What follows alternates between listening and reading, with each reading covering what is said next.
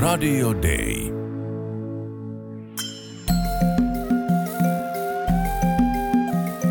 Usko, toivo, rakkaus. Mutta suurin niistä on rakkaus. Kirkko maailmalla. Tervetuloa Suomen lähetysseuran tuottaman Kirkko maailmalla ohjelman pariin. Tänään me keskustelemme siitä, millaista lähetystyö eteläisessä Afrikassa nykyään on. Vieraanani on muusikko ja lähetystyöntekijä Sakari Löytty. Sakari, millaista sun työ tällä hetkellä Namibiassa on? No, pitää heti sanoa, että se ei ole, ei ole vain Namibiassa. Että se on niin Namibiasta, joka on meidän, edelleen meidän asemapaikkamme, niin se on niin sieltä käsin vähän laajemmalla alueella. Se on tämmöisen eteläisen Afrikan luterilaisten kirkkojen yhteisön Luxan, joka tulee siis sanoista Lutheran Communion in Southern Africa, niin tämmöisen yhteisön palveluksessa yhteisöön kuuluu 15 kirkkoa kymmenessä eri eteläisen Afrikan maassa. Ja se työ on, mun työni käsittelee niin Jumalan palveluksen uudistamista ja aika paljon juuri afrikkalaistamista. Ja sitten siinä se tulokulma on ehkä eniten musiikin kautta. Mä olen itse siis muusikko ja se niin kuin tuntuu natsaava hyvin näiden kirkkojen siihen omaan tulokulmaan, koska musiikin merkitys on hirveän iso tämmöisissä kulttuureissa. Ja se työ käytännössä on, on paljon sitä, että me, me tavataan näiden kirkkojen edustajia erilaisissa tämmöisissä työpajoissa ja kokouksissa. Ja mä sitten olen niin keskustelemassa heidän kanssaan niin tästä, juuri tästä kysymyksestä, että mitä tämän liturgiikan niin oman palveluselämän aihepiirissä niin pitäisi tehdä ja minkälaisia uudistuksia tarvitaan.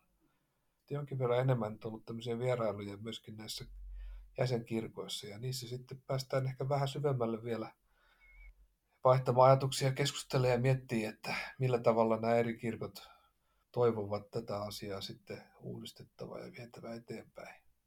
Ja tätä työtä leimaa vielä semmoinen, että kun tämä alue on niin laaja, niin nämä kirkot on myöskin hyvin erilaisia. Ne on eri kokoisia.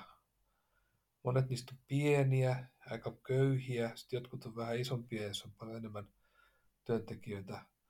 Samalla kun se on valtavan rikasta ja mielenkiintoista, niin se on myös sitten haasteellista, että miten, miten sitä, sitten, sitä omaa työtään sitten aina soveltaa siihen, siihen, siihen paikalliseen tilanteeseen. Missä sä oot tällä hetkellä? Mä oon nyt itse asiassa tällä hetkellä juuri täällä Johannesburgissa tämän Luxan päämajassa, jossa me ollaan pitämässä tämmöistä, tämmöistä kokousta, johon tällä kerralla on kutsuttu näiden kirkkojen kristillisen kasvatuksen tämmöisiä keskeisiä työntekijöitä. Ja niitä on aika hyvin tullut melkein kaikista kirkoista ja, ja tota, hienoa porukkaa.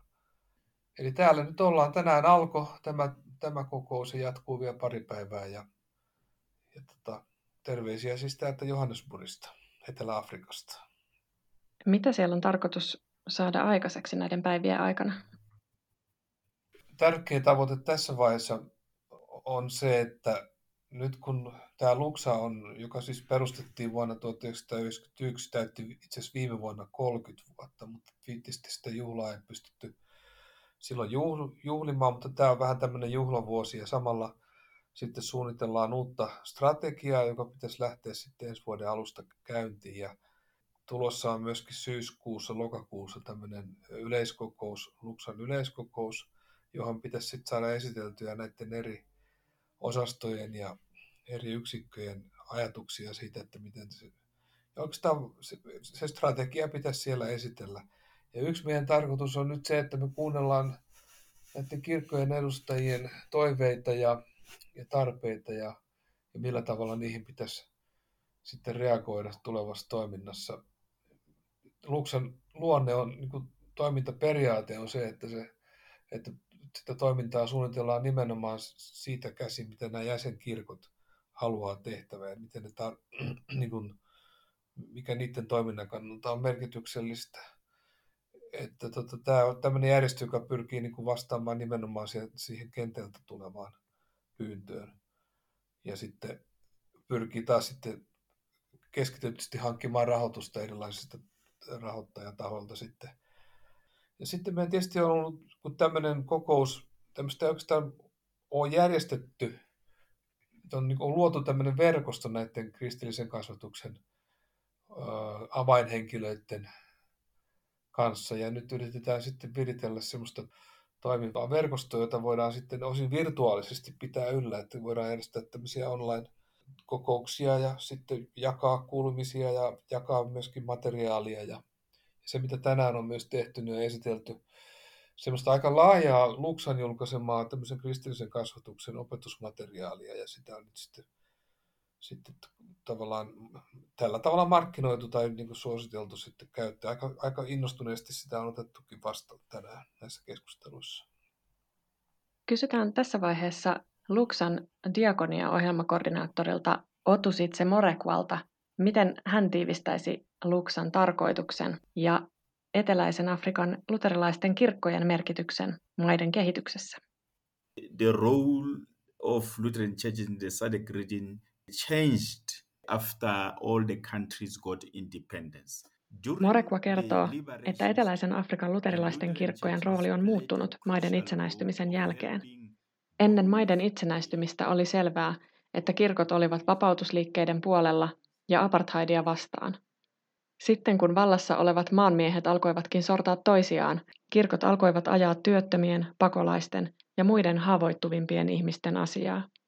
Lisäksi ne alkoivat puhua rauhan ja vastuullisemman hallinnon puolesta.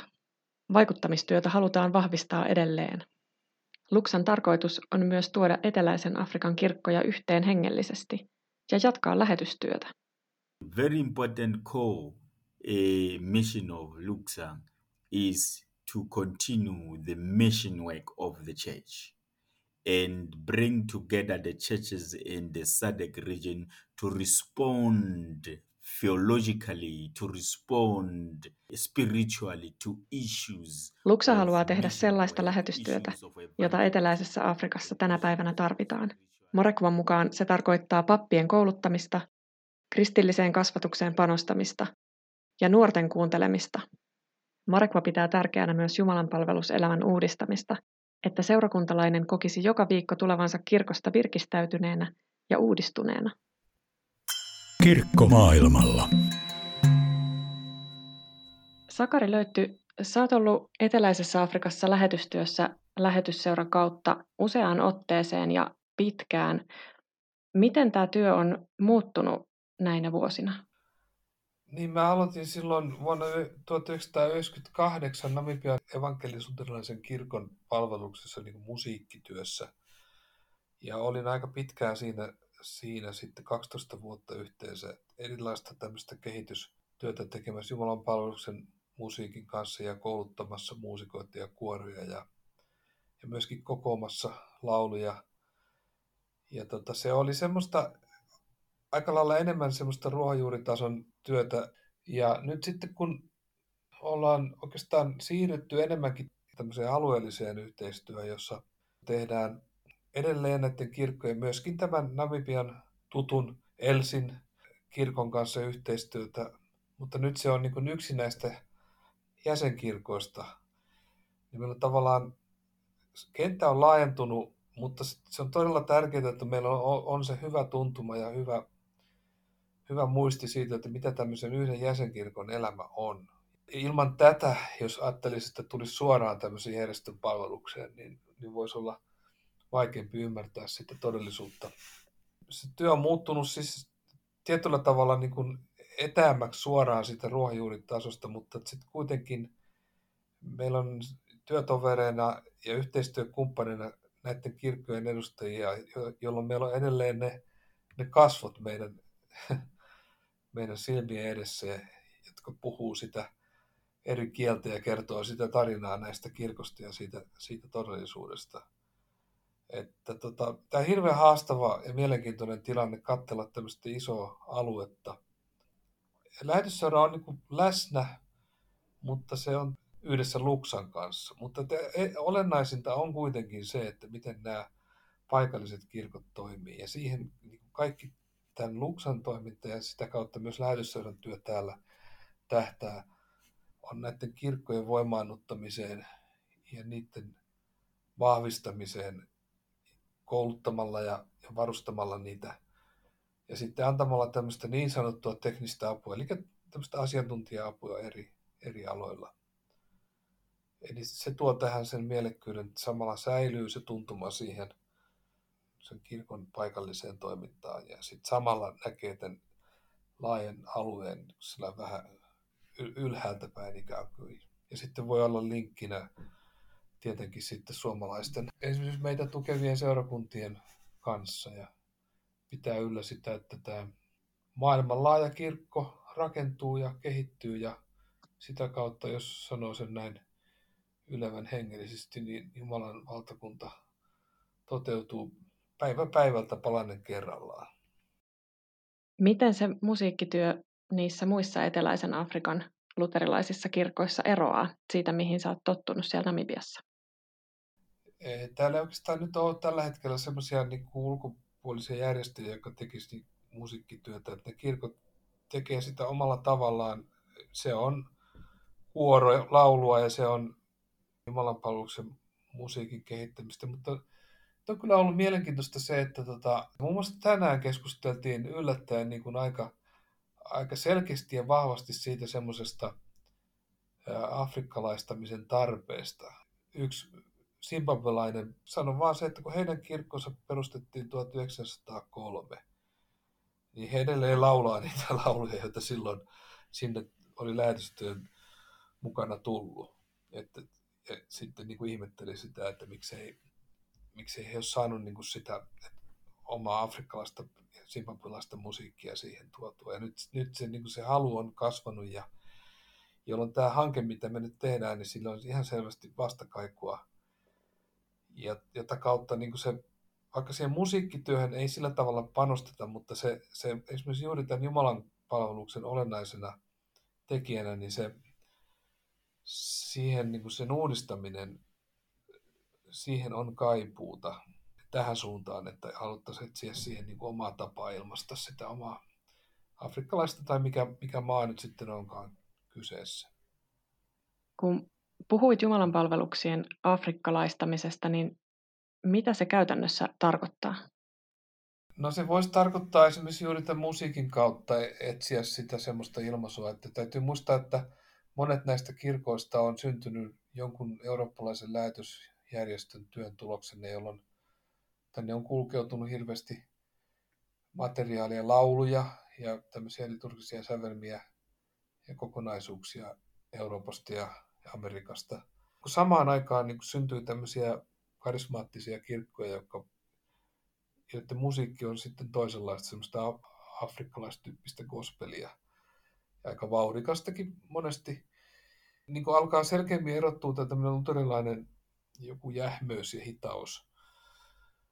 Ja tota, siinä sitten sitä kysellään, että mi, miksi meidän täytyy tätä toistaa. Mutta tota, se on sensitiivinen kysymys, koska sitten täytyy ottaa huomioon, että monet näistä vanhoista muualta tulleista luterilaisista vaikutteista on myöskin hyvin syvällisesti omaksuttuja ja varsinkin vanhempi väestö niin kokeinen omaksaja ne pelkää sitä muutosta. Ja sen takia tätä asiaa pitää lähestyä niin kuin tietyllä hien, hienovaraisuudella ja, ja pohtimalla sitä yhdessä, että mikä se, mitä se tarkoittaa se luterilainen identiteetti, että tämän reformaation myötä tullut sellainen mahdollisuus uudistua niin on edelleenkin mahdollista. Mitä me tehdään, niin on periaatteessa vaan se, että me rohkaistaan, niin me esitetään tämmöisiä malleja ja, ja metodeja, että millä siihen työskentelyyn voidaan lähteä. Ja sitten se, mitä rupeaa tapahtumaan, niin se tapahtuu sitten näissä kirkoissa. Ja se voi olla jotain semmoista, mitä me ei osata edes, edes kuvitella, eikä, eikä välttämättä se se aina meitä voi miellyttääkään, mutta olennaista on se, että se, nämä kirkot löytäisivät sellaisen oman tavan ilmaista sitä uskoa niin, että ne kuitenkin samalla pysyy uskollisilla sille ikään kuin sille sisällölle, sille evankeliumille, myöskin jollekin sille vanhalle liturgiselle traditiolle, joka luo tavallaan sen kestävän ja kannattelevan pohjan. Tässä oli tämänkertainen Kirkkomaailmalla ohjelma. Minun nimeni on Virve Rissanen ja vieraanani oli Sakari Löytty.